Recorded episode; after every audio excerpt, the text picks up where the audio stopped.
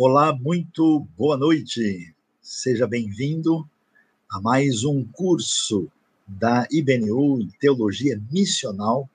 E hoje nós vamos pensar aí sobre a importância de pregar e comunicar a mensagem. Uma alegria muito grande aqui receber você e já de antemão a gente anuncia aí, né? Seria muito bom se você já pudesse compartilhar aí a nossa aula de hoje. Você não se esqueça de se inscrever no canal, se você tiver interesse e quiser aí receber né, um certificado de uma instituição que é, é aí reconhecida pelo MEC, isso também é possível na parceria com a Faculdade Teológica Batista de São Paulo. Portanto, seja bem-vindo aqui nesta noite.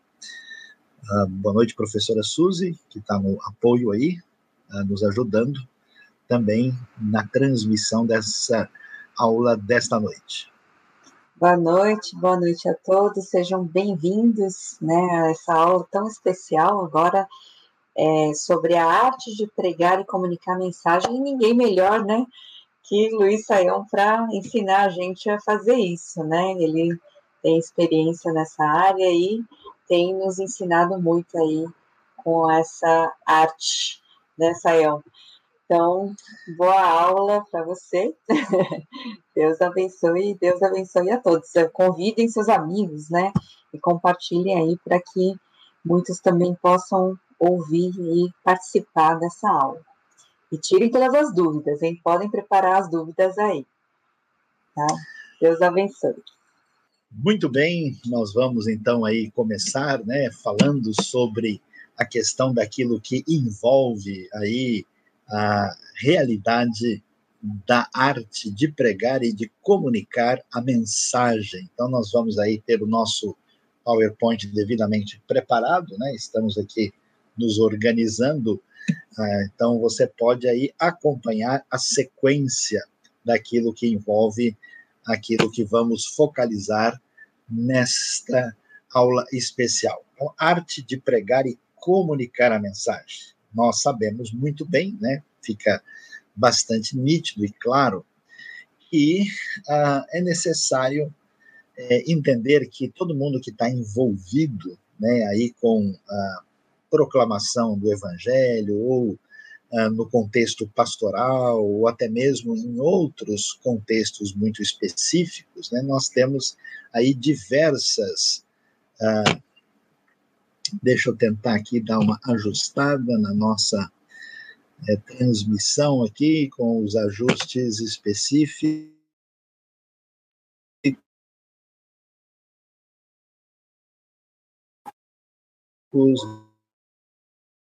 Aí,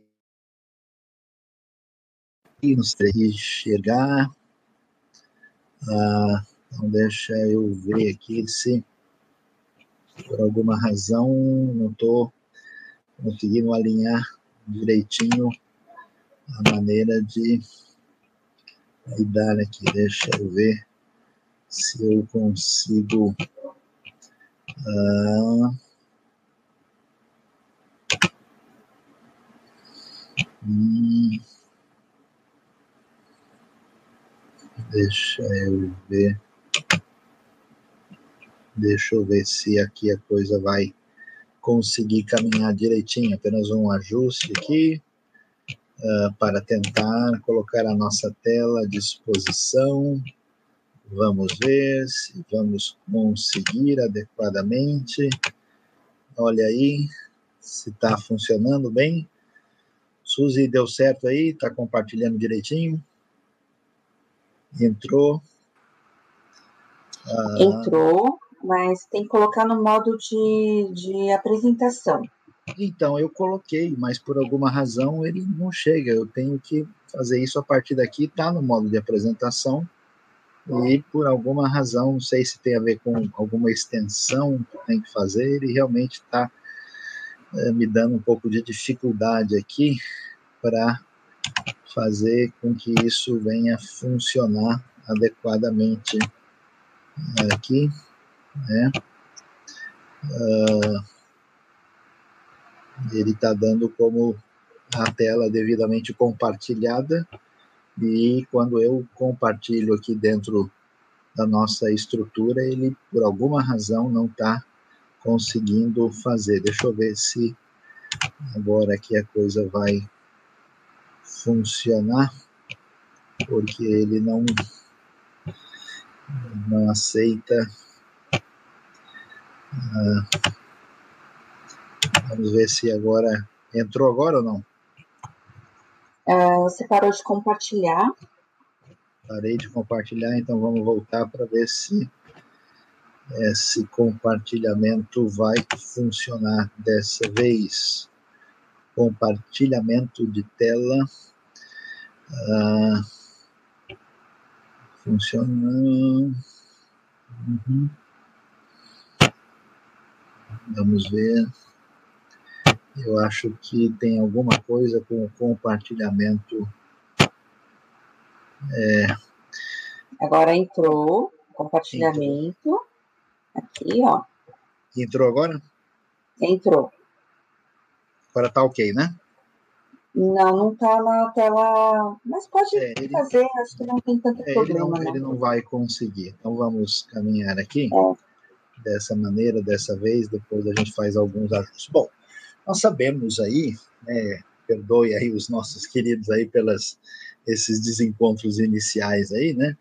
Os segredos da boa pregação. Então, a arte de transmitir uma mensagem, de trazer aí uma, uma pregação, né, uma mensagem que precisa ser ah, apresentada, é, tem tudo a ver com aquilo que envolve a nossa função, né, como pessoas que estão ligadas aí a, aquilo que envolve esse ministério, digamos, da palavra. Né? E isso é importante, isso tem aí a, a definição da igreja primitiva, né? a mensagem de Deus chega a nós através de um livro, né? que é exatamente as escrituras sagradas, e eh, desde o início aqueles que proclamavam o evangelho eram chamados a pregar a palavra. Então, o conselho, que aqui tem um foco mais pastoral, né, mas é amplo, diz: pregue a palavra, esteja preparado a tempo e fora de tempo, repreenda, corrija, exorte com toda a paciência e doutrina. Então, uh, quem é, né, é discípulo de Jesus, quem está uh, no ministério pastoral, no ministério de ensino, no ministério que envolve tantas vezes a necessidade de articular aí a proclamação da palavra, precisa aprender né, a fazer isso da melhor maneira possível.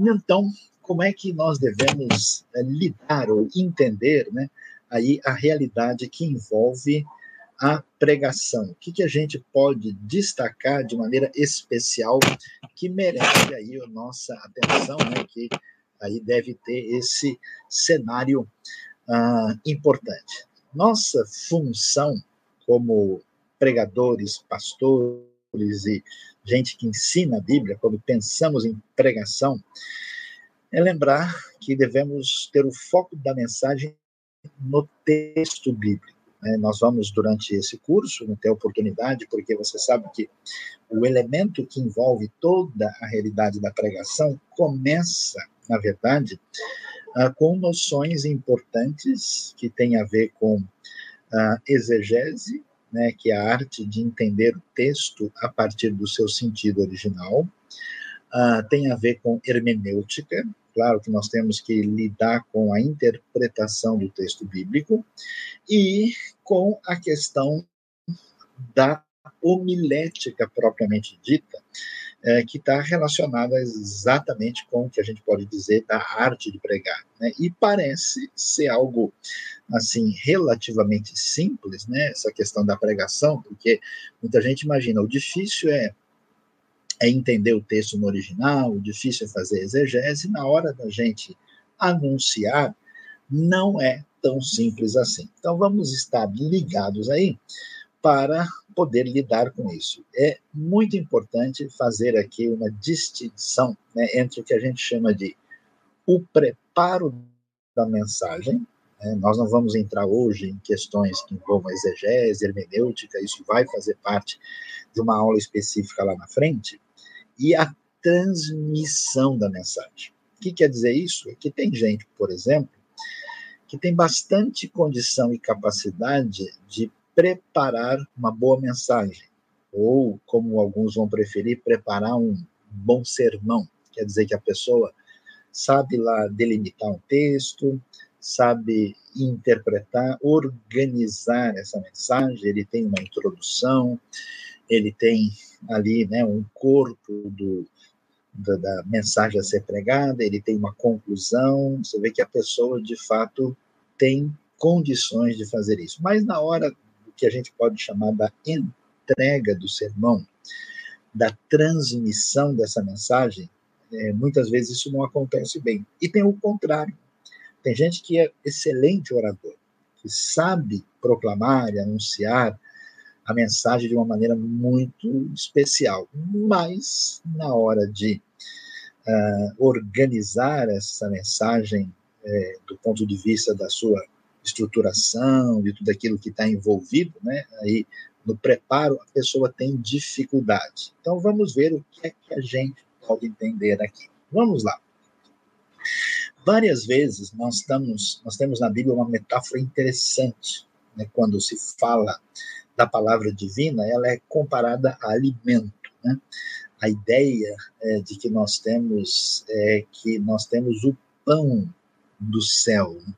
Nós temos o alimento para o nosso coração, para a nossa vida.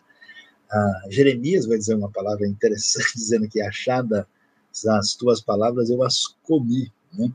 Então, essa questão é, nos deve ajudar a construir aqui uma, uma metáfora, né, um ponto de comparação que acho que é importante, é que preparar uma mensagem é como preparar uma refeição.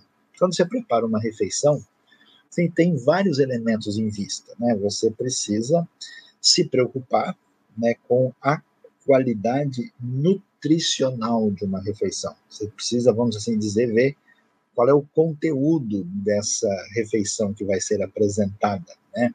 Quais são os nutrientes, quais são aí os pontos fortes em termos uh, uh, de proteínas, de vitaminas e assim por diante, né? Mas não só é importante a gente fazer né, esse elemento que está ligado com o aspecto nutricional, mas essa refeição tem que estar tá bem feita do ponto de vista gastronômico. Né? Então, você tem gente, por exemplo, que come coisa que, vamos assim dizer, faz muito bem, mas que é mal preparada, né? que não está devidamente cozida, não está devidamente temperada, ela não é assim ingerível, apesar de tudo que temos na refeição ser algo uh, adequado né, para a nossa própria uh, realidade nutricional. Então, da mesma maneira, acontece isso na questão do preparo de uma mensagem. Tem gente, por exemplo, que é interessante, em que a pessoa consegue lidar com o texto e pegar de lá o seu elemento, digamos assim, nutricional de maneira muito peculiar, né, muito significativa. A pessoa, de fato, mostra, olha, isso aqui, é, ele, ele trabalha bem o conteúdo. Mas na hora de montar esse conteúdo para que as pessoas recebam essa mensagem, a coisa vem sem gosto, vem sem tempero, vem sem sal, né? vem sem qualquer palatabilidade, se a gente pode dizer assim. E, finalmente, uma refeição também ela, ela precisa ter uma boa aparência e ser devidamente servida. Né? Então, às vezes, um, um pregador faz um trabalho muito bom de exploração do texto, organiza isso de maneira adequada, mas na hora de entregar, na hora de trabalhar a oratória, né, como se fosse um garçom que traz ali uh, o alimento, isso não fica bem uh, estruturado, não fica bem servido, não fica bem organizado. Então, é importante observar esse aspecto. E aí, pensando no preparo da mensagem, o que é que a gente precisa considerar ah, especificamente no que diz respeito ao conteúdo dessa mensagem que precisa aí ser ah, observado. Né? O pregador precisa, e aí nós temos que ver que nós estamos lidando com a palavra de Deus, estamos usando com uma mensagem que tem fundamento nas escrituras, que são inspiradas por Deus, que são a palavra divina, que são ah, absolutamente confiáveis, né, que têm inspiração do Espírito Santo, portanto, primeira coisa importante para ressaltar na vida do pregador é que ele vai transmitir um recado de Deus, vai lidar com a palavra divina, essa pessoa precisa ter sintonia com Deus. Então, a pregação não pode ser vista como um elemento meramente técnico, não pode ser observada como ah, uma situação em que você simplesmente domina os mecanismos da organização de um sermão e aprende as técnicas de oratória e tudo bem.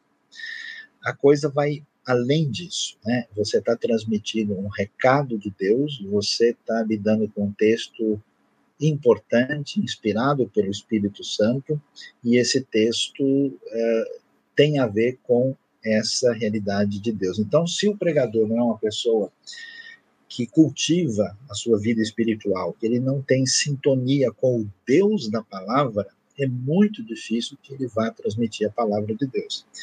É interessante a gente ver aquela questão que você tem, de fato, várias pessoas que são especialistas no sentido técnico. E quando vão anunciar a mensagem, vão trazer a palavra, a gente percebe que aquilo sai num, num vazio. Né?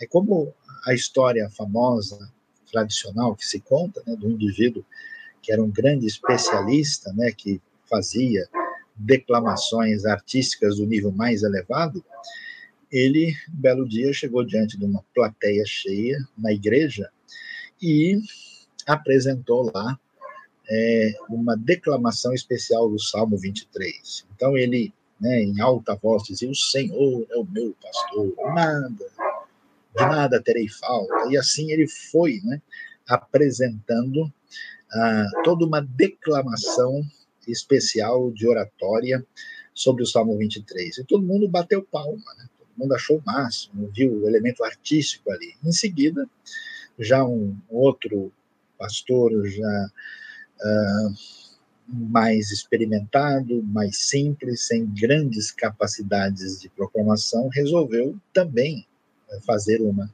leitura diferenciada e começou a falar do fundo do coração. Né? O Senhor é o meu pastor. De nada eu terei falta. Ele me faz deitar e foi é, ali intensamente apresentando a sua relação profunda com Deus. E a observação dos que viram as duas cenas foi uma observação muito interessante. O primeiro conhecia muito bem o Salmo do pastor. O segundo conhecia muito bem o pastor do Salmo. Então, essa realidade é importante a gente entender da nossa vida, do nosso coração colocado diante de Deus. O segundo elemento é a sintonia com o conhecimento bíblico teológico. Ou seja, não dá para uma pessoa ser um bom pregador das Escrituras sem o devido embasamento bíblico e teológico.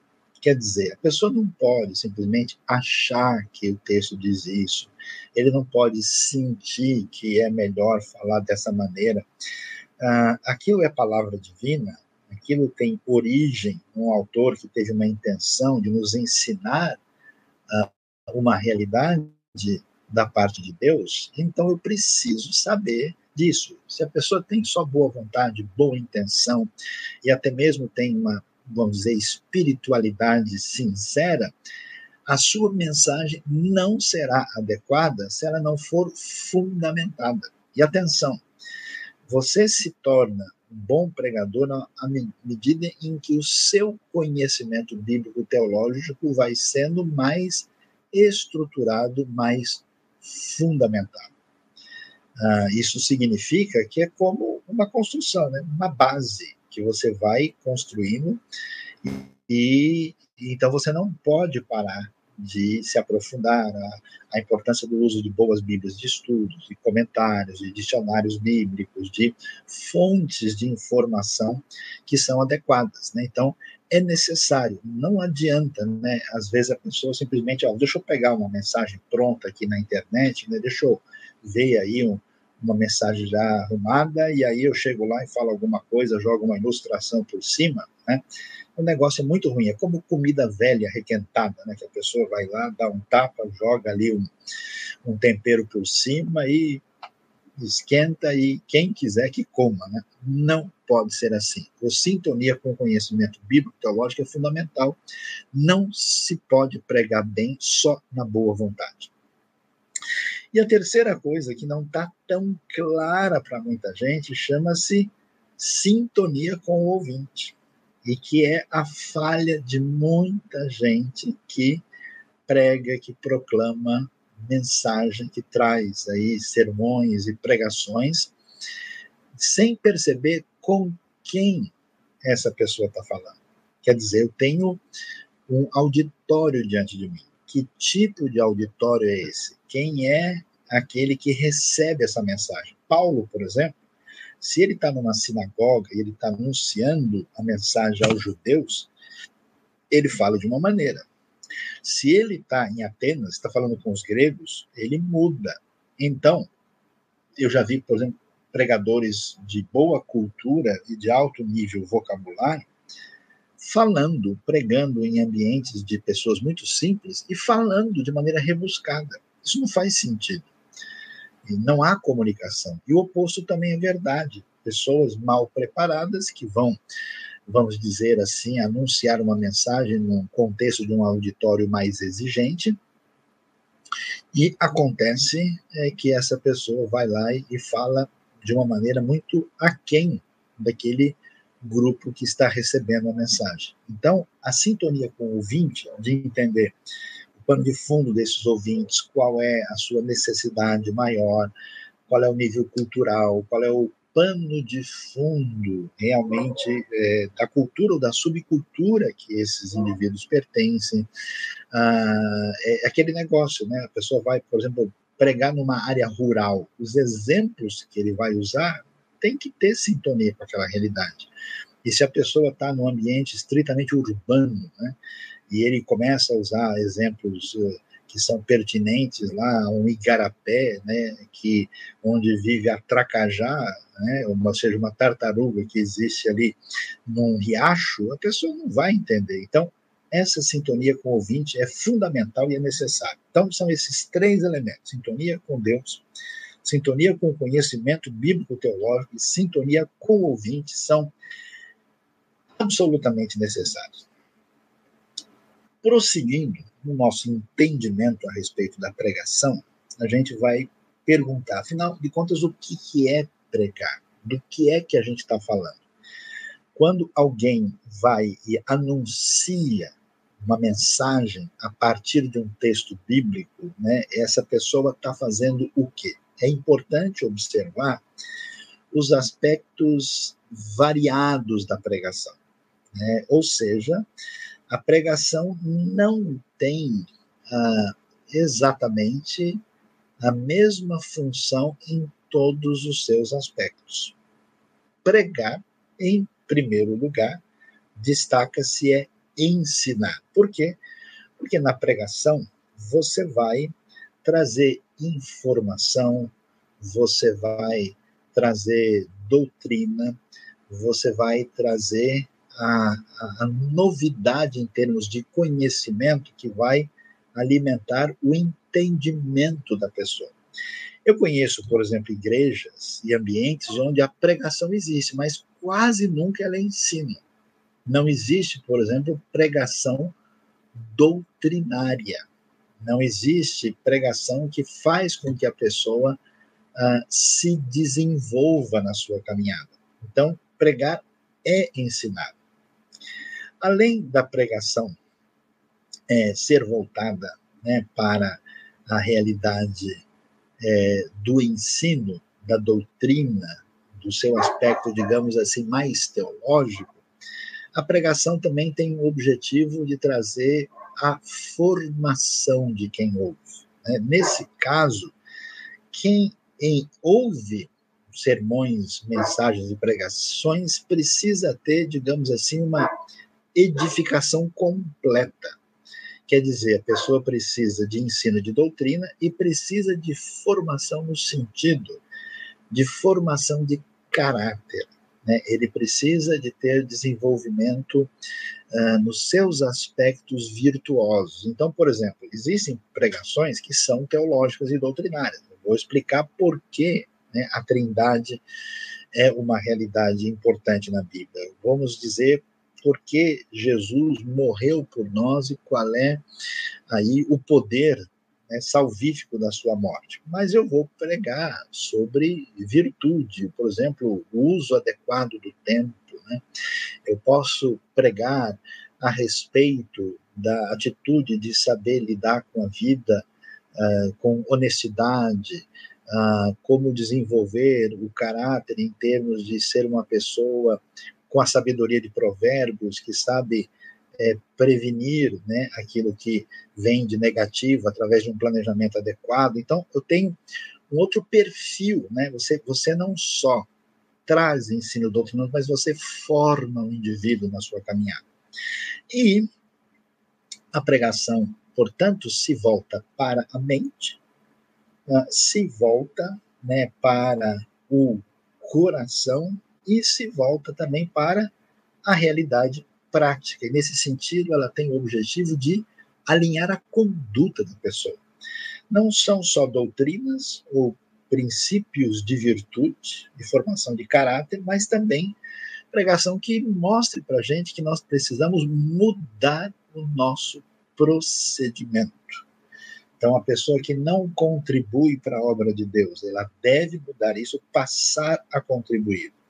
A pessoa que envereda a sua vida por um procedimento errado na vida financeira, deve se arrepender e agir da maneira correta, deixar de ser desonesto. Ela precisa é, de mensagens que sejam práticas. E veja, prática não significa alinhar conduta simplesmente repreensão.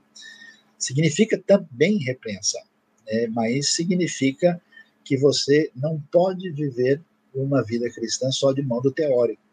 Então, quando você tem uma comunidade onde se prega e proclama a Bíblia, é necessário que isso seja com amplitude e diversidade. Eu conheço igrejas em que a mensagem é só teologia, a outra é só repreensão, né? a outra é, é só valorizando determinados aspectos, deixando de lado outros. Né?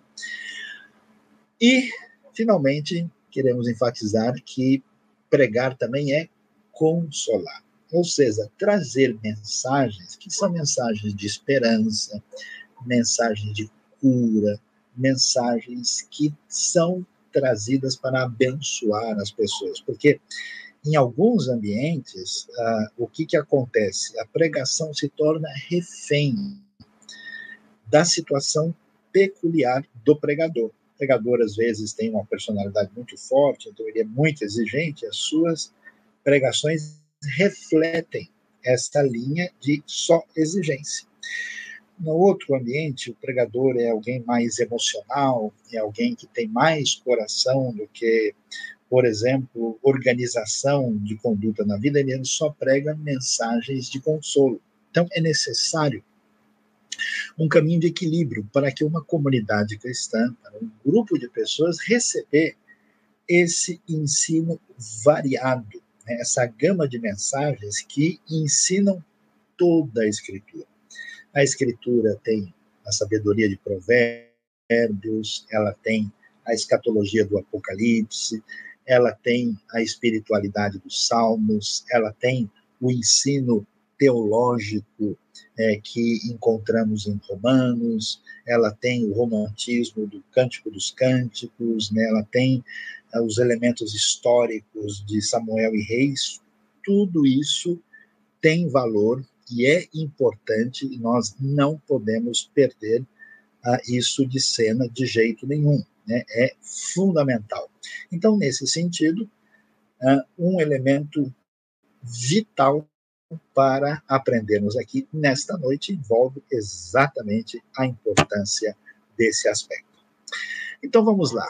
Nessa, nesse exercício agora mais prático, quando a gente fala né, do preparo da mensagem, aqui nós temos, digamos, ah, alguns conselhos básicos. Né? Quando o emissor vai né, levar essa mensagem para o destinatário, o que, que a gente precisa entender e perceber? Primeiro, conhecer o auditório. Né?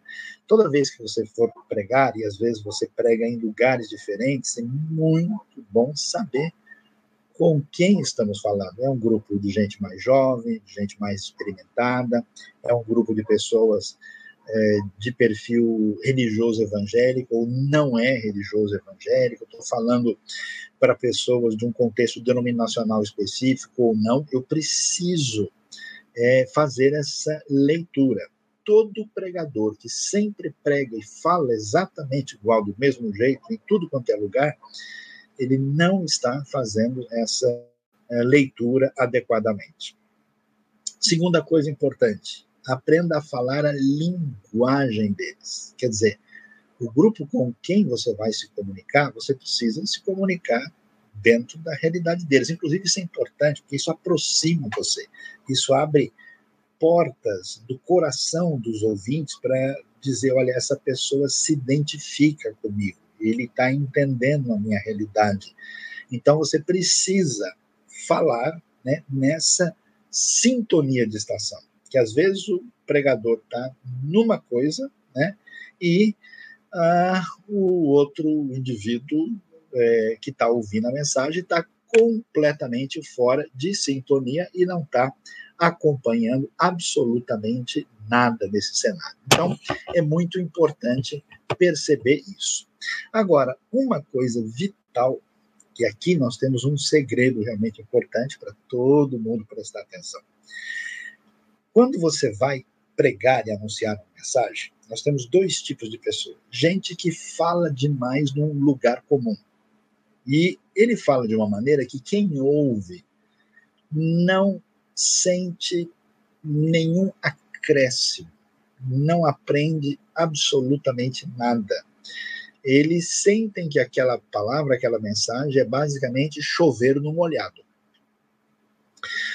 Portanto, é, a coisa aí é bem complicada né, porque isso faz com que muitas mensagens e pregadores se tornem enfadonhos. Ninguém mais aguenta ouvir aquilo. E tem gente que é o contrário, que a pessoa sempre fala num nível tão complexo, tão difícil, que as pessoas começam a acompanhar e elas cansam, elas não querem mais ouvir. Né? Então, como é que você faz? O seu, o seu ponto de comunicação é o seguinte: você precisa falar de maneira didática, falar para as pessoas no nível um pouco acima delas, para que elas se sintam ambientadas e aprendam um pouco. Quando o pregador erra nesse sentido, ele começa, por exemplo, eu conheço pregadores que estudaram línguas originais, eles passam boa parte da mensagem falando, não, porque é o hebraico, porque é o grego, porque isso, porque aquilo, né? E trazem toda uma, uma grande construção aí eh, vamos dizer, de erudição desnecessária. Né? Uma coisa é você saber o grego hebraico e saber qual é a função dele. Outra coisa é você ficar falando disso o tempo todo e deixar o pessoal cansado de ouvir. A mesma coisa acontece em outras áreas, quando o pregador demora demais, mais ou menos para dizer, ó, vejam quanto conhecimento eu tenho. E aí o foco realmente do que importa é, desaparece. Às vezes você tem uma mensagem técnica demais, complicada, e que de conteúdo não tem nada. É tipo um, tipo um pastel de vento. Tem muita massa, tem todo negócio, quando chega no recheio não tem. Na hora da pessoa, vamos dizer, trazer o que, que eu tenho que aprender na mensagem de hoje, não chega a nada. Então é muito importante você falar um nível um pouco acima do auditório daqueles que recebem a mensagem, né? mas sem ir muito longe, porque não você perde os ouvintes. Ao contrário do que muita gente imagina, pregação boa não é pregação demorada. eu já vi gente desmaiar né, em, em acontecimentos assim públicos, porque o pregador, vamos assim dizer, se empolgou e falou por mais de uma hora e meia. E tem gente que acha, né? Olha, como eu estudei, agora o pessoal vai ter que ouvir. Veja, uma mensagem, uma boa pregação deve, na média, aí, ter entre 30 e 40 minutos. Dentro do nosso contexto. Claro, se estiver num outro ambiente, numa outra cultura, é diferente você falar num ambiente de uma academia brasileira de letras e você falar é, para um grupo de jovens de 18 anos, né?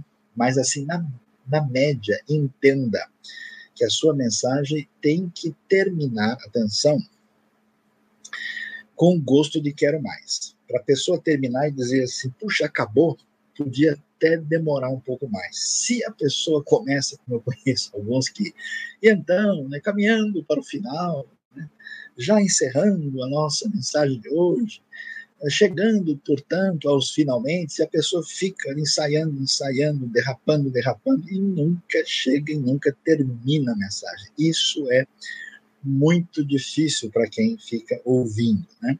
Então, pregar muito tempo não é sinal de que a pessoa está trazendo uma boa mensagem. E o mais importante, talvez, desse nosso slide é pregue uma mensagem. O que quer dizer isso? Se você vai estudar um texto bíblico e você vai é, avaliar esse texto, você deve chegar à conclusão qual que é a razão de ser desse texto por que esse texto foi escrito, o que, que o autor está querendo dizer, qual que é a ênfase, qual que é a diretriz. Porque senão você começa, como eu conheço pessoas que quando vão falar da Bíblia falam de diversos textos e não chegam em lugar nenhum. Você vê que o avião nunca aterriza. A pessoa cita uma série de coisas, mas não fica uma mensagem que a pessoa leve para casa. E que mensagem é essa? A mensagem da pessoa, olha, eu preciso ser mais generoso na minha vida. Eu devo deixar a minha postura de avareza, a minha postura de desinteresse e preciso me comprometer com o avanço do reino de Deus em termos de contribuição. A pessoa dizendo, olha, eu não uh, entendia devidamente o que significa a obra de Cristo no que diz respeito à santificação. Eu preciso conhecer mais sobre isso. Olha, eu preciso, depois dessa mensagem, perdoar o meu irmão com quem eu não falo há três anos atrás. A mensagem, de preferência, ela precisa conseguir ser resumida numa frase. Né?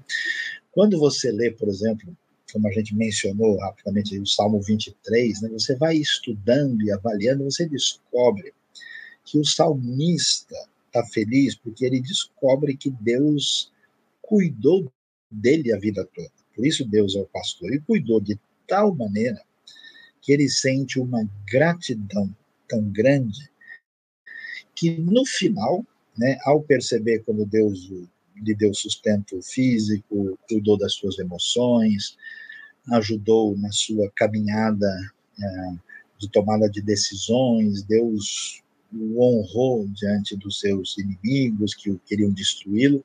Ele chega no final e diz: Olha, eu sei que a bondade e a misericórdia fiel de Deus vão me seguir todos os dias, vão me perseguir todos os dias, e eu vou habitar na casa do Senhor eh, de maneira permanente ou para sempre. Ele quer dizer com isso que ele vai dizer que eu nunca mais deixo de cultuar depois que eu descobri quem Deus é e o que ele fez. Então a mensagem é essa, né?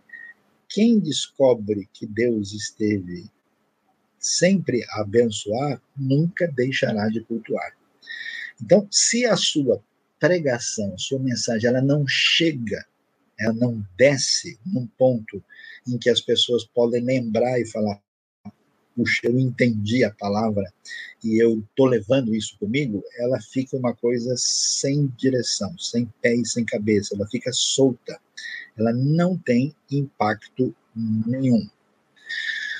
Uh, algumas questões importantes que são conselhos fundamentais que fazem parte aí, podemos assim dizer, da transmissão da mensagem. O né? que, que nós temos de tão valioso e de importante? Pregue com objetivo. Veja, a pregação não é uma mera aula, onde a pessoa vai é, simplesmente aprender uma série de conceitos. A pregação ela tem um objetivo de atingir a vida das pessoas com o foco né, de mudança de visão e de vida. Ela tem uma direção que não é só a mente e não é só as emoções, é a vontade do indivíduo. Então, a gente sempre deve pregar fazendo com que esse texto seja direcionado para uma mudança de visão e mudança de vida. Quer dizer, a pessoa precisa realinhar o seu pensamento e realinhar a sua conduta. Então, é muito valioso, porque senão nós temos, como acontece em diversos ambientes, pregações que são meramente contemplativas, né? são pinturas que a pessoa, oh, que legal, né? mas ela não tem desdobramento na vida da pessoa.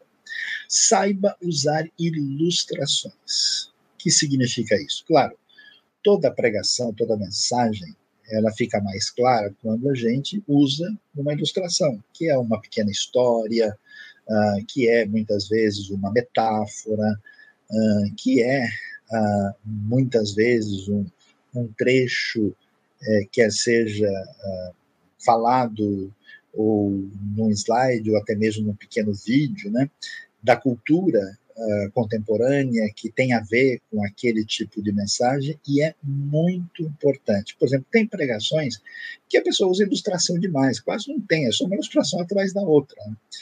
Tem algumas em que ela nunca aparece, né? e é muito importante a gente não perder aí uh, o foco eh, de que a ilustração precisa entrar no momento certo, precisa ser a ilustração certa. Eu já vi muitos pregadores assim perderem o caminho na ilustração. Por exemplo, a pessoa está falando de uma maneira solene, a pessoa está falando de um assunto sério, ele está falando sobre o céu, está comentando sobre o luto, e aí ele entra com uma piada, né? Aí quer dizer, aquilo não, não, não cabe, né? E, e, também, assim, tem ilustrações mais ou menos engraçadas que cabe no momento e não cabe no outro, né? Então, por exemplo, se você começa a mensagem e aí quando você está tendo as pessoas começando a prestar atenção, você usa uma ilustração é, levemente engraçada, isso faz sentido, a Bíblia usa isso, né? Mas quando você está no desfecho, que você tem que levar a pessoa para uma postura de reflexão mais profunda, de tomada de decisão, você conta um negócio que não tem nada a ver, como eu já vi acontecer, aquilo mata a mensagem. Então é muito importante e significativo saber usar ilustração. Seja contemporâneo. Quer dizer, muita gente vai pegar livro de ilustração, vai pegar livro de pregação e pega livros antigos. Então o cara vai lá, é, então o sujeito uma vez, numa noite, estava no meio do caminho e então o carro dele quebrou e aí ele achou um orelhão e foi procurando uma ficha. Quer dizer, isso não existe mais. Uma série de coisas que são apresentadas, porque muita gente vai né, pegar exemplos antigos do século XVII, XVIII até, e que não, não consegue fazer sentido. Então, ser contemporâneo significa falar para os vivos, pregar para as pessoas que estão aí à nossa volta e que aquele tipo de proposta de comunicação vai fazer sentido. Porque se você começa a falar coisas que não tem nada a ver, você só vai revelar que você está fora de sintonia. Comece de modo positivo e convidativo. Quer dizer, o início, né, os estudiosos da homilética dizem o seguinte: você tem cinco minutos para ganhar o auditório. As pessoas né, vão lá, é, vão prestar atenção no que você está falando e elas vão interagir. Elas decidem em cinco minutos se elas vão ou não continuar ouvindo. Se a pessoa comete qualquer caminho inadequado de comunicação, uh, quem está ali eh, deleta o indivíduo. Mesmo que ele fique sentado olhando, ele fica esperando acabar. E aquilo não tem interação. Então, é importante começar de maneira positiva, de uma maneira afirmativa e de maneira convidativa. Você tem esses minutos para puxar a simpatia das pessoas no contexto do eixo de comunicação. Então, isso é importante porque tem gente que começa detonando. Meus queridos irmãos, como nós temos visto, o mundo está indo de mal a pior. Aconteceu só na Ásia esse ano mais de 200 mil suicídios e aumentando cada dia. O anticristo já está na porta da sua casa. Se a pessoa começa, né, nesse tom alarmista, né, de maneira assim muito complicada, é difícil que ele de fato vai conseguir a interação das pessoas. Então, é, até mesmo no, no, Novo Testamento você vê, né, Paulo, quando vai falar com os gregos, ele puxa essa relação de parceria, de proximidade, de sintonia, e termina de modo apoteótico. Quer dizer, você vai fechar uma mensagem. Então você vai cantar o parabéns, você vai servir o bolo, você vai chegar no ponto final. Então, é, é, muito valioso a maneira como a pessoa termina. Né? Às, às, vezes tem mensagem que o pregador acaba e o pessoal acabou? Terminou?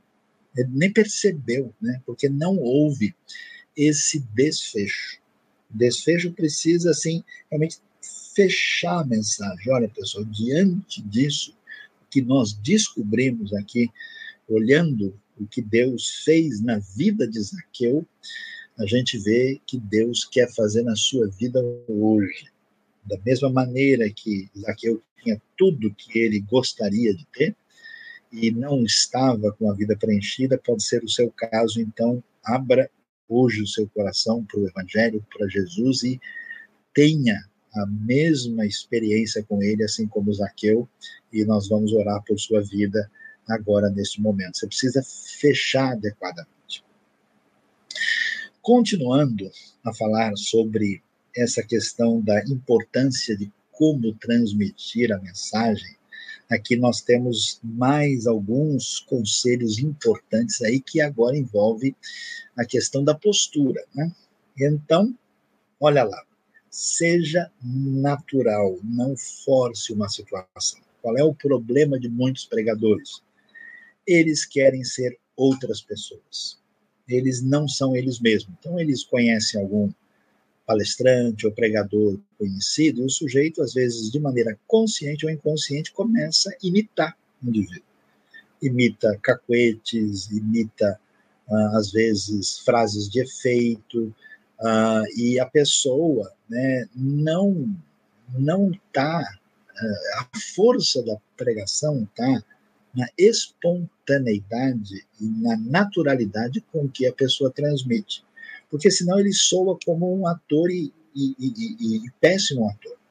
Então não force uma situação. Né? Eu conheço ambientes assim onde você tem um líder forte e todo mundo tenta fazer exatamente como ele. Não é assim.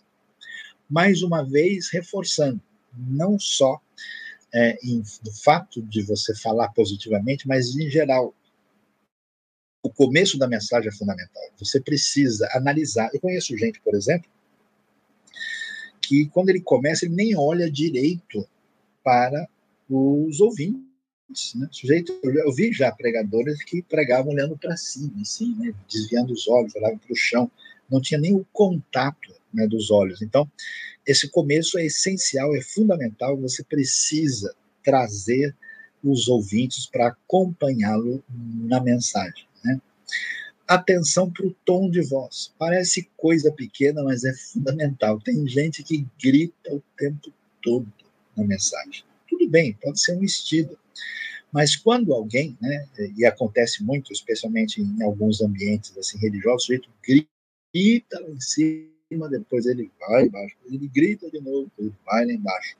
E tem outros que têm uma, um tom de voz assim apavorante. É, meus irmãos, e como o diabo é terrível, a nossa situação certamente vai piorar, porque o amor de muitos esfriará. Quer dizer, todo contexto em que o tom de voz é muito desequilibrado, muito radical, ele, ele tende a dispersar as pessoas. Então você precisa ter um tom de voz adequado, agradável, sintonizado com o conteúdo, né? Porque às vezes a pessoa está falando de uma coisa que alegria maravilhosa nós temos no Evangelho, é uma felicidade sem fim, está quase falando da marcha fúnebre, né? E a coisa realmente fica estranha, né?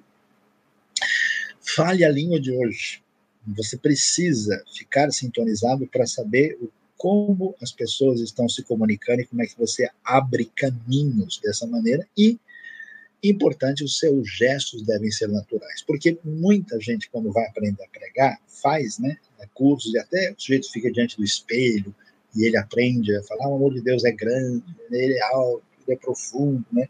E aí, esses gestos, eu já vi alguns casos assim que ficam curiosamente estranhos, que são gestos em que a pessoa aprendeu a imitar mas aquilo não tem naturalidade. Aquilo você vê que a pessoa está tentando copiar um negócio e às vezes até ele se atrapalha, né? Ele faz o gesto errado, né? Porque o amor de Deus é, é altamente profundo, né? E aí, ah, não, é profundo, né? então a pessoa se perde.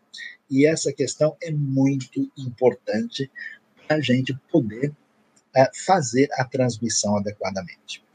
Alguns outros conselhos essenciais e fundamentais para a transmissão da mensagem. Veja só. A mensagem ela tem que sair com força, e ela sai com força na medida em que ela é, teve impacto em você.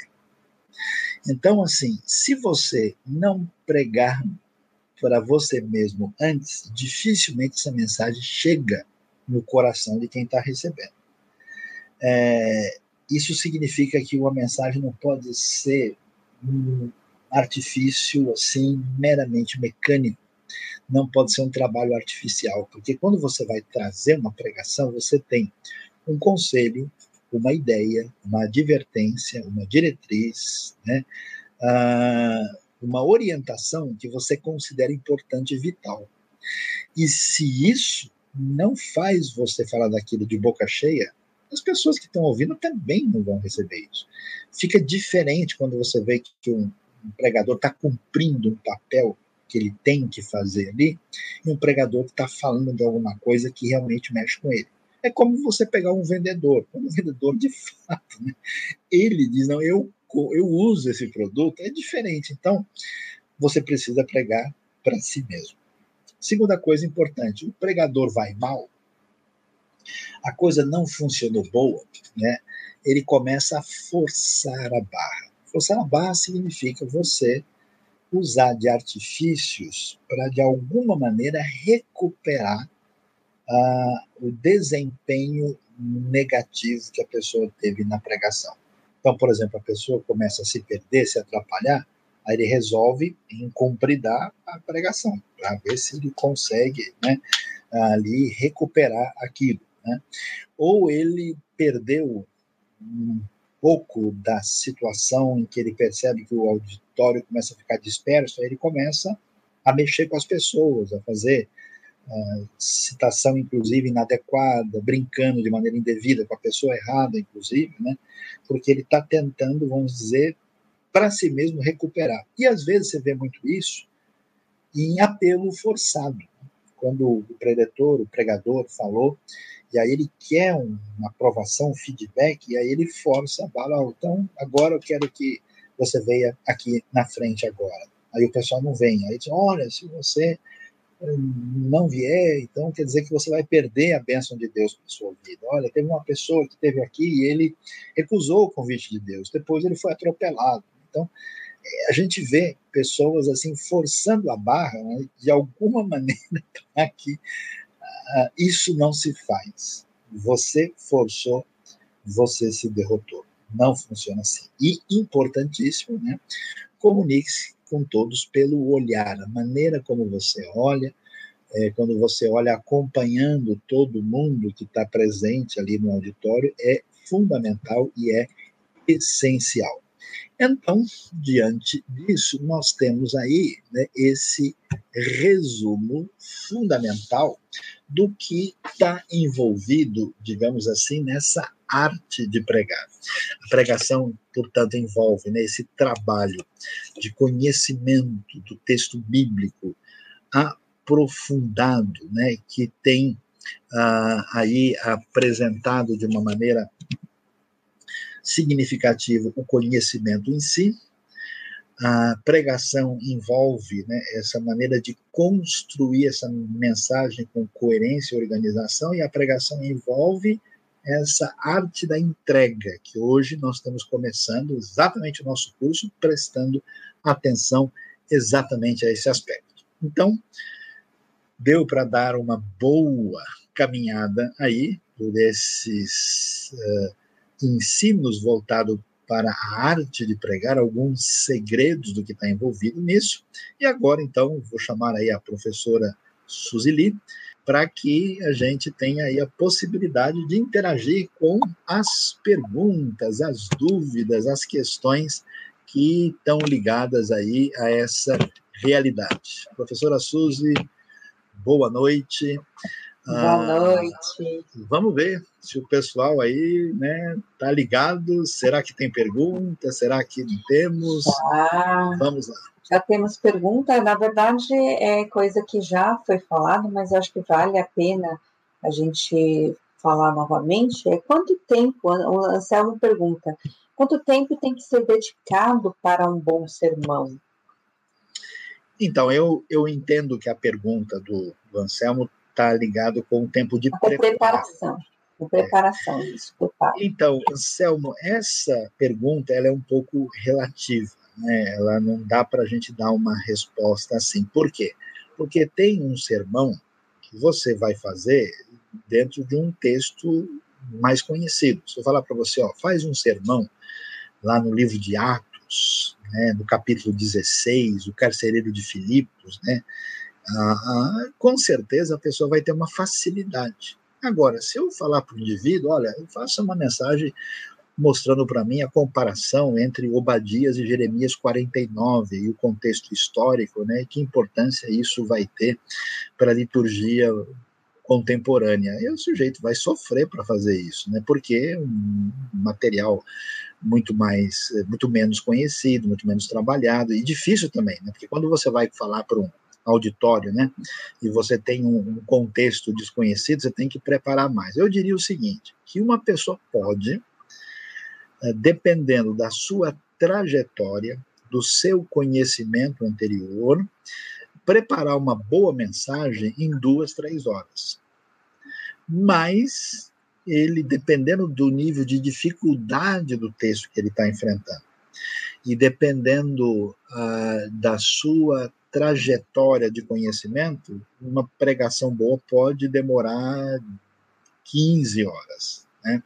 Porque, por exemplo, existem textos que a gente não tem grandes, digamos, questões hermenêuticas e teológicas difíceis. Mas o sujeito pega, por exemplo, um texto de 1 Coríntios, que fala lá sobre o uso do véu, um outro texto que fala a respeito do batismo pelos mortos, ou o texto que vai falar uh, sobre em Colossenses o culto dos anjos, né? Peraí, ele não tem como ele passar por aquilo sem explicar nada, então vai dar mais trabalho, né? E eu diria que na média, para alguém que está caminhando na pregação, um bom tempo aí médio seria algo em torno de umas quatro ou cinco horas. Tem também, um Sayão, é, tem também, eu acho que a, a forma da pessoa lidar também, né? Tem pessoas que precisam ter um preparo, assim, ela se sente mais segura tendo um preparo de um mês, né? Claro que dentro desse mês tem, não é o dia todo, mas tem, eu conheci gente que preparou uma mensagem durante dois meses, né? Então, tem pessoas, é, e tem uma, tem uma facilidade também, assim, de absorver, o, né? Então, eu acho que depende da personalidade também da pessoa, acho que cada um também tem que achar um, é né, um, um, assim, um equilíbrio. Um ponto de equilíbrio. Em tudo isso, né? Agora, Sayão, ó, a Nádia tá falando que É, você tem um dom de transmitir conhecimento sobre qualquer assunto que é impressionante. Agora, há uma pergunta interessante. José Cláudia que pergunta: é verdade que os pregadores puritanos da Nova Inglaterra foram os precursores de Hollywood? Olha, uh, eu, eu, não sei se a gente pode dizer exatamente isso, mas assim, uh, a cultura né, de faleza é, que se formou particularmente aí nos Estados Unidos, ela foi uma cultura com muita influência religiosa. Né? E claro que os puritanos, né, os pregadores, eles eram pessoas de altíssima expressão na sua performance. Né? Quem, quem ouve aí da, do que acontece com gente como Jonathan Edwards, George Whitfield e outros, né, eh, vão perceber né, esse elemento. Eu diria que aquele ambiente cultural favorece, mas não um favorecimento direto, né? Tipo, os caras saíram direto da igreja e foram lá para Hollywood, né? Acho que indiretamente sim, mas diretamente não, porque Hollywood sofreu outras influências também, especialmente influência judaica, né? E muito de Hollywood teve a ver com uma influência da indústria cultural alemã né, do começo do século XX, aí que, que teve presença na, na construção, né, mas não deixa de fazer parte. Também eles tiraram muita coisa da Bíblia, né? com certeza, com certeza, com certeza, até porque muita gente que estava lá conhecia bastante da Bíblia. Verdade. Agora, Marcelo me pergunta uma coisa que eu acho que vale a pena a gente falar, porque tem muita gente que realmente tem essa, essa condição. Qual o perigo de usar um sermão que não foi preparado pelo próprio pregador? Olha, depende, né? Porque é, é, isso não é algo tão problemático assim, na minha opinião. Né? Ah, a dificuldade que a maneira como você prega algo que você desenvolveu e aprendeu, isso é introjetado em você. Né? Agora, o problema é, ainda mais hoje, né, que nós temos internet e tal, você pode ter muito uh, sermão ou mensagem que é um copiar-colar, né? Inclusive, tem lugares aí, sites que tem, digamos assim, pregações prontas, né? Em que o indivíduo vai lá, né, lê o texto, segue aquele esboço básico e meio que repete. Esse aspecto, se ele for algo de perfil, assim, perdoe-me a expressão aí, de papagaio, né, eu acho de fato que é uma coisa complicada. Ela deve ser evitada, porque o problema dos pregadores, eles caem na dificuldade da rotina da pragmática. Eu preciso pregar domingo, eu preciso pregar domingo que vem também pera, eu estou corrida, não deu tempo, eu tive que socorrer lá, tive uma visita, o que, que eu vou fazer agora? E a pessoa não tem uma boa bagagem, um bom lastro para lidar com a situação, então ele fala, sabe uma coisa, eu vou pegar aqui uma mensagem, vou dar uma ajeitada e vamos que vamos. Né? Isso é diferente de uma pessoa, por exemplo, que uh, acompanha um, um teólogo, um pregador, um professor, e de fato acredita e leva a sério aquele tipo de instrução que ele tem. E essa pessoa, às vezes, é alguém com muito mais conhecimento, muito mais formação, muito mais eh, direcionamento. Né? E se essa pessoa se baseia, né? vamos dar um exemplo aqui. É, eu vou falar de um assunto e descubro que tem um livro ou uma mensagem do Dr. Russell Shedd sobre esse assunto. Eu falo que o Dr. Russell Shedd é uma pessoa né, balizada, um catedrático nesse assunto, e aí eu vou lá e falo, puxa, eu acho que ele tem razão. E eu construo a minha mensagem em cima disso, e dando os devidos créditos, isso não é de nada ruim. Até porque as nossas mensagens são construídas em cima das mensagens de Paulo, de Pedro e assim por diante. Então não é um problema é, se basear né, naquilo que foi feito por outra pessoa. O problema é o embasamento indevido e inadequado que pode é, prejudicar a, essa construção do sermão ou da mensagem. Tá certo. É, tem algum, Sayão, alguma, alguma literatura né, para indicar sobre essa questão de homilética e até oratória, né? é, como pregar, alguma coisa assim? Olha, tem diversos livros nessa direção e eu precisaria ver, porque uma das dificuldades que nós temos hoje é exatamente a gente saber uh, o que está uh, disponível né, para a gente, porque com essa questão de, de livros, uh, assim, a, a coisa está disponível, a coisa deixa de estar. A Vida Nova tinha um livro muito interessante, que era de um autor que era chamado Robson Marinho. E eu não sei se esse livro está disponível, talvez esteja. O livro chama-se A Arte de Pregar.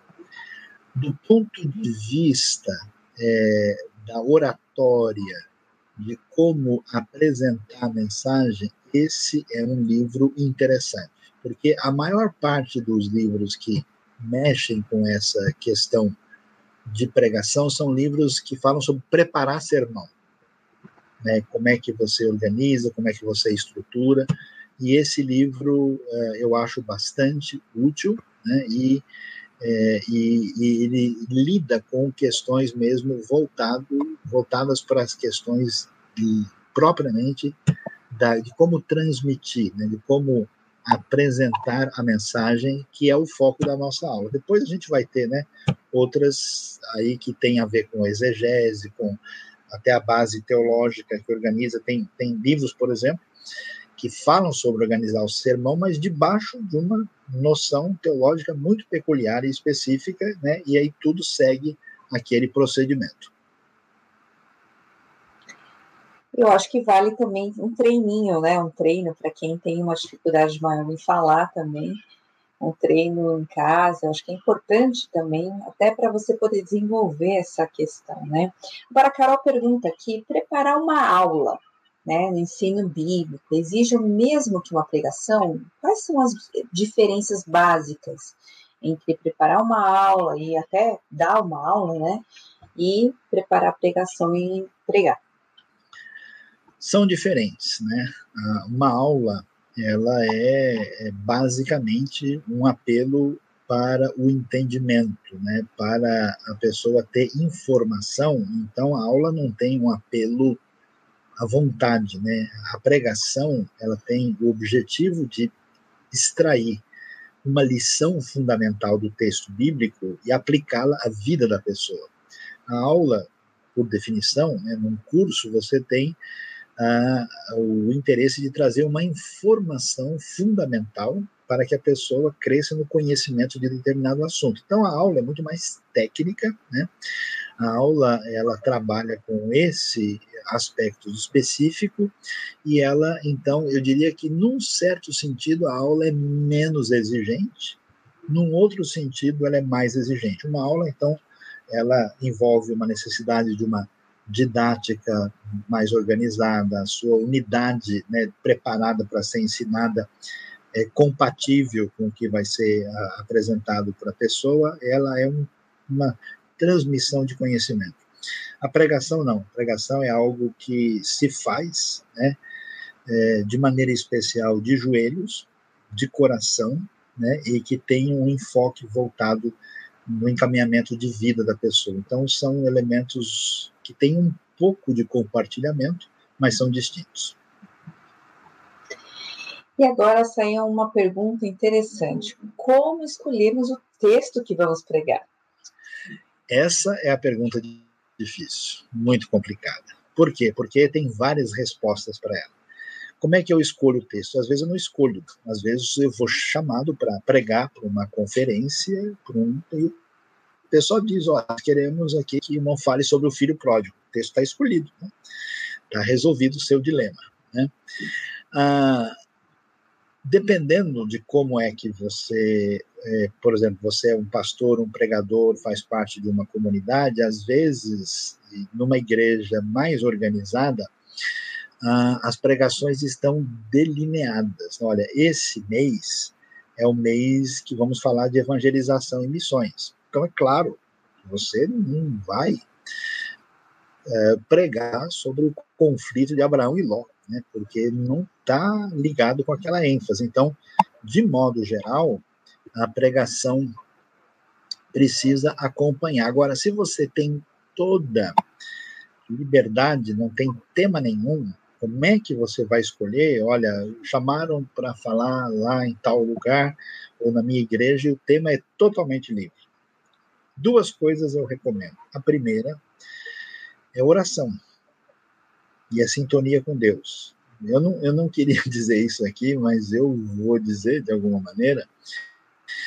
Maria, as mensagens que eu prego, eu, eu sinto uma uh, inclinação sobre aquilo no meu coração antes. Eu não faço uma escolha de mensagens meramente racional. Eu tenho uma diretriz geral, mas eu fico desde o começo da semana orando, pensando sobre aquilo, até que tem alguma coisa que bate no coração. Eu falo, vai ser sobre isso aqui. Agora, ao mesmo tempo, quando isso acontece, eu preciso ver para quem eu vou falar e como isso deve ser direcionado. Então, eu preciso né, adequar essa diretriz que eu tenho dentro de mim com a realidade lá. Né? Então, é, é, é numa igreja, é num grupo de pessoas específicos, é num grupo de advogados, é uh, num pessoal que pratica esporte, né? Então, essa situação deve ter um equilíbrio entre essa, digamos assim, direção de Deus no coração com o objetivo a ser alcançado por aquela pregação. Muito bom, Sael. É, agora a questão, por exemplo, será que a gente tem bons comentários, né? Quais seriam esses comentários que a gente pode usar no preparo da, da, da mensagem, né? Sim, nós temos bons comentários e eu acho é mais recomendável é, o uso dos comentários para esclarecer os textos. Né? Então, eu diria para vocês que nós temos, por exemplo, em princípio, boas Bíblias de estudo que são recomendadas. Né? Então, por exemplo, eu é, recomendo e valorizo a Bíblia uh, NVI de estudo, é uma das melhores para trazer informação sobre o texto. Um projeto que eu mesmo participei né, na, na, na, organização, a Suzy também fez parte de um projeto que envolveu muita gente, a Bíblia Brasileira de Estudos, a Bíblia Shed, né, essas três eu acho mais, assim, eu as utilizo mais, mas também hoje você tem Bíblia de Estudo da Nova Almeida atualizada, você tem a Bíblia anotada, elas também têm utilidade. Então, tenha boas Bíblias de estudo, por quê? Porque certas questões fundamentais, a Bíblia já tem uma nota, isso economiza o seu tempo. Os comentários bíblicos, a gente tem principalmente bons comentários que a Vida Nova publicou. Ela tem aquela série famosa, né, que é conhecida cultura bíblica, mas ali ela é um pouco irregular. Tem alguns comentários maiores, como por exemplo o comentário do Carson de João e alguns semelhantes assim que na época estavam lançando também aí publicando o, o comentário do Cranfield de Romanos, né? Uh, a editora Vida lançou um comentário bíblico contemporâneo que era bom, mas ele infelizmente não deu continuidade, e a Casa de Cultura Cristã, editora presbiteriana, que tem a série do Hendrickson, uh, e alguns comentários que são uh, muito bons né, e úteis, e a série também Esperança, né, da editora Esperança, que são comentários traduzidos do alemão. Né. Então, é, esses comentários são válidos e úteis, e a pessoa, então, precisa é, ler e ir direto ao ponto. E, claro, não tem como eu não deixar de recomendar aqui o Rota 66, né? Porque Rota eu já ia 66, falar, porque eu falei, como assim? tem a vantagem de você poder estar tá dirigindo, né? Tá andando de carro e estar tá ouvindo. Então, ele tem uma boa explicação, são mais de 250 horas né, de, de, explicação dos textos, e o Rota ele tem uma vantagem que ele se direciona para um aspecto prático. Ele se volta, né, ele aterriza numa lição. É um comentário que tem um quê de elemento aí homilético. Então, tá aí. Eu acho que também tem uma questão, é, ele, é, o Rota tem as perguntas, né? Então, elas resolvem, ele ajuda a resolver algumas questões mais difíceis do texto.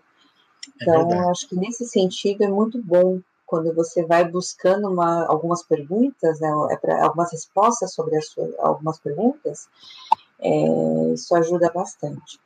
Agora, saião, eu conheço gente que fica aí, é, escreve, né, até ponto, vírgula, né, e lê ou decora o sermão. Será que isso é aconselhável, recomendável? Olha, Suzy, de maneira artificial, não. Eu não acho que o sermão é, decorado, no sentido em que você memoriza como uh, algo mecânico, eu acho que não vale a pena. Né? Uh, se você for decorar, você precisa decorar com o coração. Né? Isso não pode faltar. E eu acho que fica muito artificial, né? Até porque a pessoa pode, na hora lá, ficar olhando, procurando a palavra. Não, peraí, acho que eu confundi a linha A com a linha B. Então, a força do, da mensagem, do sermão, está na maneira intensa como você a transmite com o coração.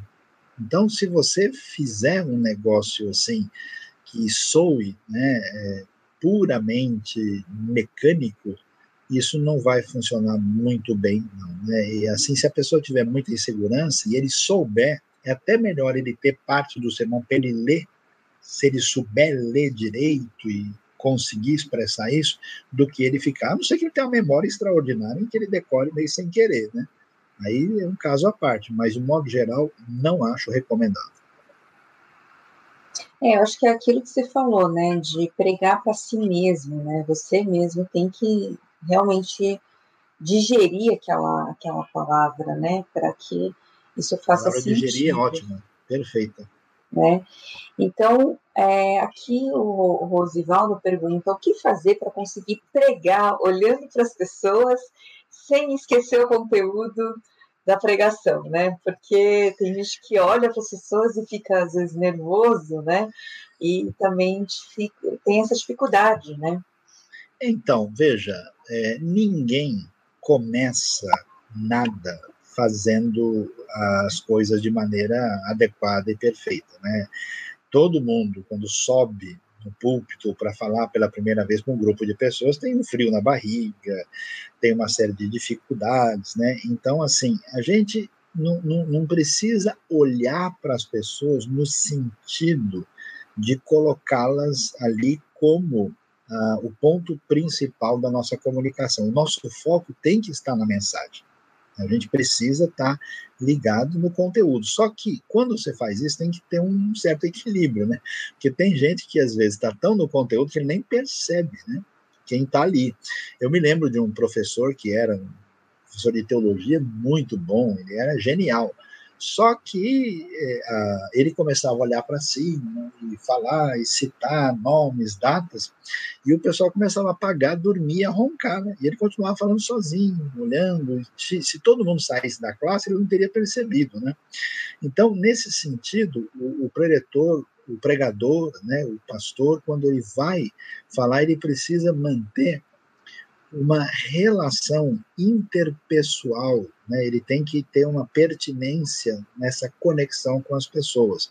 E isso se desenvolve bem com treino, não tem jeito. Né? Você vai fazer uma vez, é igual andar de bicicleta. Né? Lembra quando você andou as primeiras vezes? Caiu, ralou o joelho, né? bateu na coluna, entortou o, o pneu, fez isso e aquilo, até que chegou uma hora que a coisa caminhou naturalmente. Agora, Sael, o Luiz pergunta aqui, né, quais as matérias você indicaria para um bom preparo é, de sermão? Olha, uh, as matérias, a pessoa precisa ter pelo menos uma boa base bíblica. Né? Então, se ele nunca fez um panorama do Antigo Testamento, um panorama do Novo, uma introdução bíblica é fundamental para ele poder lidar com o texto. É bom também ele ter pelo menos uma introdução, uma base de teologia, né? um curso de introdução, uma bagagem assim fundamental, porque os materiais que ele vai consultar, ele precisa saber né, do que se trata, o que, que significa. Olha, me falaram que esse comentário é dispensacionalista, me falaram que aquele livro é amilenista. O que quer dizer isso? Que diferença isso faz, né? Então essa base, né, teológica, ela, ela é, é importante e significativa, né? Agora, na hora do vamos ver, o que vai fazer diferença é o conhecimento que você tem sobre aquele texto e aquele livro que você vai fazer. Então, por exemplo, ah, não, eu estou cuidando de uma igreja lá e agora nós estamos fazendo uma série no livro de Romanos. Meu amigo, você precisa meter as caras em Romanos, né? Você precisa ter um embasamento significativo para que você, de fato, né, venha aí ter um preparo adequado. Uma coisa boa que esses comentários, essas ferramentas ajudam bastante, tem bastante caminho andado aí para a gente poder caminhar. Aliás, IBNU tem várias aulas e cursos que têm esse objetivo, né, de dar uma boa bagagem para todo mundo. A teológica também tem esses cursos aqui, cursos básicos aí que nos ajudam a entender melhor. Agora, eu acho que é uma pergunta bem importante aqui. A pregação deve ser, na maior parte das vezes, positiva? Então, essa é uma discussão importante e a gente vai tratar dela com mais detalhes na próxima aula, porque ela precisa ser bem detalhada. Eu vou dizer o seguinte: de modo geral, é, a pregação é melhor que ela seja expositiva. Tá? Agora, preste atenção, vou dizer coisas um pouquinho polêmicas aqui. Né? Nem todo mundo que diz que faz pregação expositiva, faz pregação expositiva mesmo. Né? A pessoa pode até dizer: olha, eu vou pregar uma série em Efésios, vou pregar uma série uh, em Isaías. E aí você vai ver, depois que olhar o Efésios e Isaías, que na verdade tem a teologia particular do indivíduo lá. Não há um, uma, uma, um relacionamento de fato com os livros. Né? A pregação expositiva ela é, é muito importante e valiosa porque ela diz respeito exatamente ao, ao conhecimento e entendimento do texto bíblico e de como ele tem pertinência e se aplica à nossa vida. Uh, a pregação expositiva é boa porque ela vai tratar de temas e assuntos diferentes e que são pertinentes e que devem ser tratados. Né? É muito mais difícil você é, manipular o texto né, se você faz a coisa expositivamente, mas atenção, não é a pedra filosofal, não é a varinha de condão, olha, toda a igreja que faz pregação expositiva será feliz para sempre. Por quê? Por uma razão muito simples. Quando você prega, lembra, você precisa ter sintonia com os ouvintes.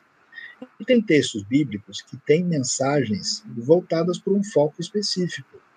E às vezes aquele texto não tem tanto ponto de contato com a realidade dos ouvintes. Então, por exemplo, vai ser muito mais difícil você fazer uma série expositiva em Levítico, né, é, para um grupo de jovens pós-modernos de 18 anos de idade, né, do que você fazer o livro de Atos, né? E outra coisa, eu vou fazer uma exposição na minha igreja em Salmos. Salmo tem 150 capítulos. Quanto tempo você vai falar? Eu conheço igreja que passa dois anos num livro só. Então, assim, não é tão simples fazer uma exposição bíblica em Zacarias e fazer a mesma exposição bíblica em Efésios. Então, não é assim, ó, descobrir a pedra filosofal, vou fazer, não.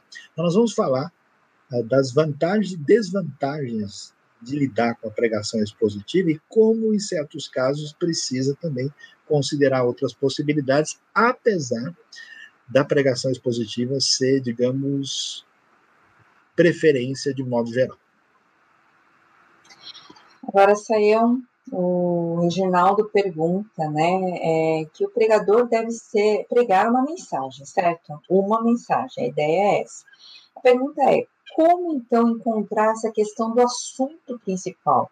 Porque isso é, é difícil, né? Exige interpretação exige uma exegese do texto, né? E quais os padrões que ajudam a encontrar a grande ideia na passagem, né?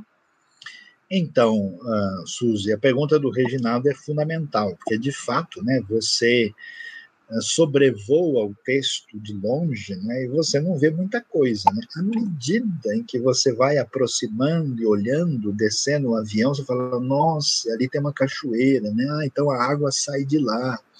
Então ela está descendo ali para a região mais baixa na planície. Então o estudo mais aprofundado do texto nos ajuda a de fato entender a razão de ser do texto. E aí o que você precisa fazer? Você precisa usar ferramentas uh, que nos permitem ter acesso a esse conhecimento diferenciado, que são os bons comentários, né, os comentários fundamentados, que realmente fazem com que a gente, puxa, agora eu estou entendendo, né? É igual a gente lê o Salmo 133, olha como é bom e agradável que os irmãos vivem em união. Quando você vai estudar e vai aprofundar, você fala, aí, Aqui, então, tinha um problema de desunião. Essa desunião está marcada entre o norte e o sul. Tem aspectos geográficos, religiosos nessa história, mas o que aí você começa a falar, puxa, agora eu entendi o que está em vista aqui, né? Então, você precisa descobrir por que esse texto foi falado, por que ele teve impacto e qual é, de fato, a lição fundamental que aparece nele. Os bons, por exemplo, você tem um livro interessante, né, que era As Parábolas de Lucas, né, do Kenneth Bailey, você estuda, você vai ver cada uma das palavras e fala, nossa, nunca tinha percebido esse enfoque. Então, esse estudo aprofundado ajuda, né, e as outras ferramentas que a gente mencionou também. Sim, muito bom. Hoje também, hoje a gente vive uma, uma realidade pós-moderna, né?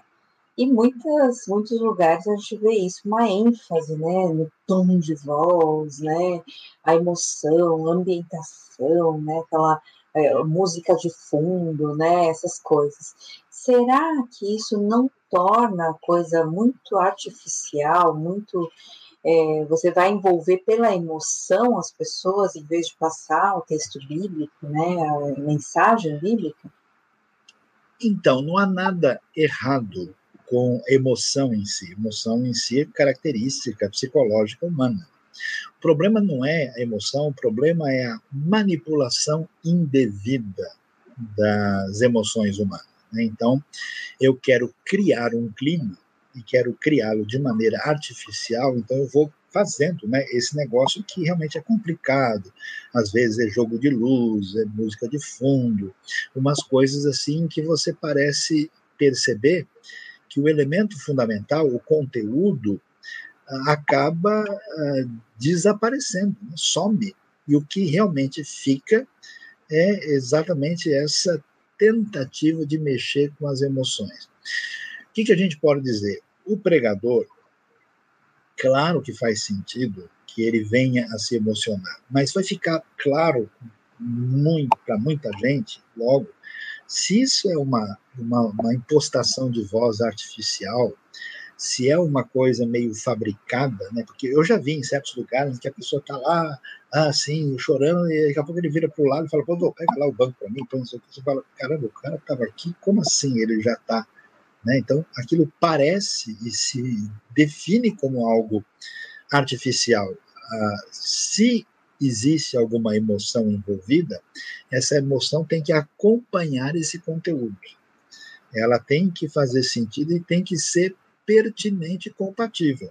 Se alguma coisa sai fora disso, aí de fato eu acho que a coisa está meio fora do lugar e é bastante estranha e não dá para a gente assinar embaixo. Vou fazer uma pergunta aqui, juntar algumas perguntas, né? A questão aqui da gramática, né? E a questão também de, de gente que usa, a questão, vai por um caminho místico, né? É, achando aquilo que o texto não diz. Então, tudo, né? Gente, por que, que a gente precisa da gramática também? E por que, que a gente pode cair aí num outro, é, por outro caminho, né? Pregando coisa que o texto não diz. O problema, Suzy, é que é, ninguém inventou a gramática, né? A gramática são as regras da língua, né? Não tem como é, eu lidar com o texto, e o texto bíblico é feito de palavras, palavras que estão numa língua que tem frases, orações, sujeito, verbo, predicado, complementos, e não tem como, né? eu tenho que lidar com isso, né? E eu preciso saber do que é que esse texto está falando. Jesus chega e diz lá, né? Se você não nascer de novo, o que quer dizer nascer de novo? Naquele contexto, o que, que essa palavra grega anothen significa? É verdade que quer dizer nascer do alto também? Então, qual é o objetivo? Não tem como analisar o texto levar em consideração os aspectos objetivos do texto. Isso faz parte de qualquer né, material escrito. Né? Agora, uh, quando alguém eh, sai fora da realidade concreta do texto e parte para uma mistificação fundamentada na alegoria, aí a questão é que a pessoa não precisa do texto para dizer isso. Né? Ele pode né, fazer é, isso da maneira como ele bem quiser. Né? Então, você tem um texto bíblico é, dizendo então os homens se reuniram lá na planície de Cineare e resolveram construir uma torre que chegasse até o céu. É, então, meus amigos, nós precisamos chegar até o céu. Deus construa também a torre na sua vida. Você precisa estudar aviação. Você precisa. Isso não tem nada a ver com o texto, né? Não dá para fazer essas pontes indevidas. Né? Então, nesse sentido, eu preciso, acho que a palavra importante que existe é respeitar o texto. Se eu acredito que esse texto é palavra divina e que ele tem uma mensagem importante para mim, né? se você recebe uma carta de uma pessoa importante para você, em que você precisa é, saber o que ela diz, você vai ler com atenção maior possível, tentar entender da melhor maneira. Então, nesse sentido, é, a mistificação representa o desprezo do texto, por isso que ela não deve ser considerada. Bom, a gente já chegou aí, né, nosso tempo e as aulas vão continuar, né? A gente tem muito, muita caminhada aí. São há oito aulas, né, falando aqui de exposição, né, de como é que a gente vai sobre essa questão da arte de pregar e comunicar mensagem. Então, fiquem ligados toda quarta-feira, né? E aí, o professor Saião e a equipe aqui vai dar aula, dar essa aula. Então, como a gente tem muita coisa, guardem também algumas questões, né, no decorrer das aulas. Saião quer dar uma palavrinha final aí? Muito obrigado pela participação de todos, né? É, sejam todos bem-vindos. O nosso curso vai é, caminhar então durante aí outubro e novembro. Obrigado à professora Suzy, né? Todo trabalho é, que está sendo desenvolvido e seja bem-vindo, participe, multiplique, porque esse curso de fato vai ser muito benéfico né, para aqueles que querem crescer nessa arte de pregar e de explicação adequada né, e apresentação de mensagens e sermões baseados na palavra de Deus. Muito obrigado a todos, boa noite, Deus abençoe né, a vida de todos e estejam sempre em sintonia com a IBNU. Você que não se inscreveu, se inscreva no nosso canal, até porque você vai receber as notificações, né? E também aí divulgue a live para os seus amigos e colegas de trabalho. Muito obrigado, Deus abençoe a todos. Boa noite. Boa noite, Deus abençoe.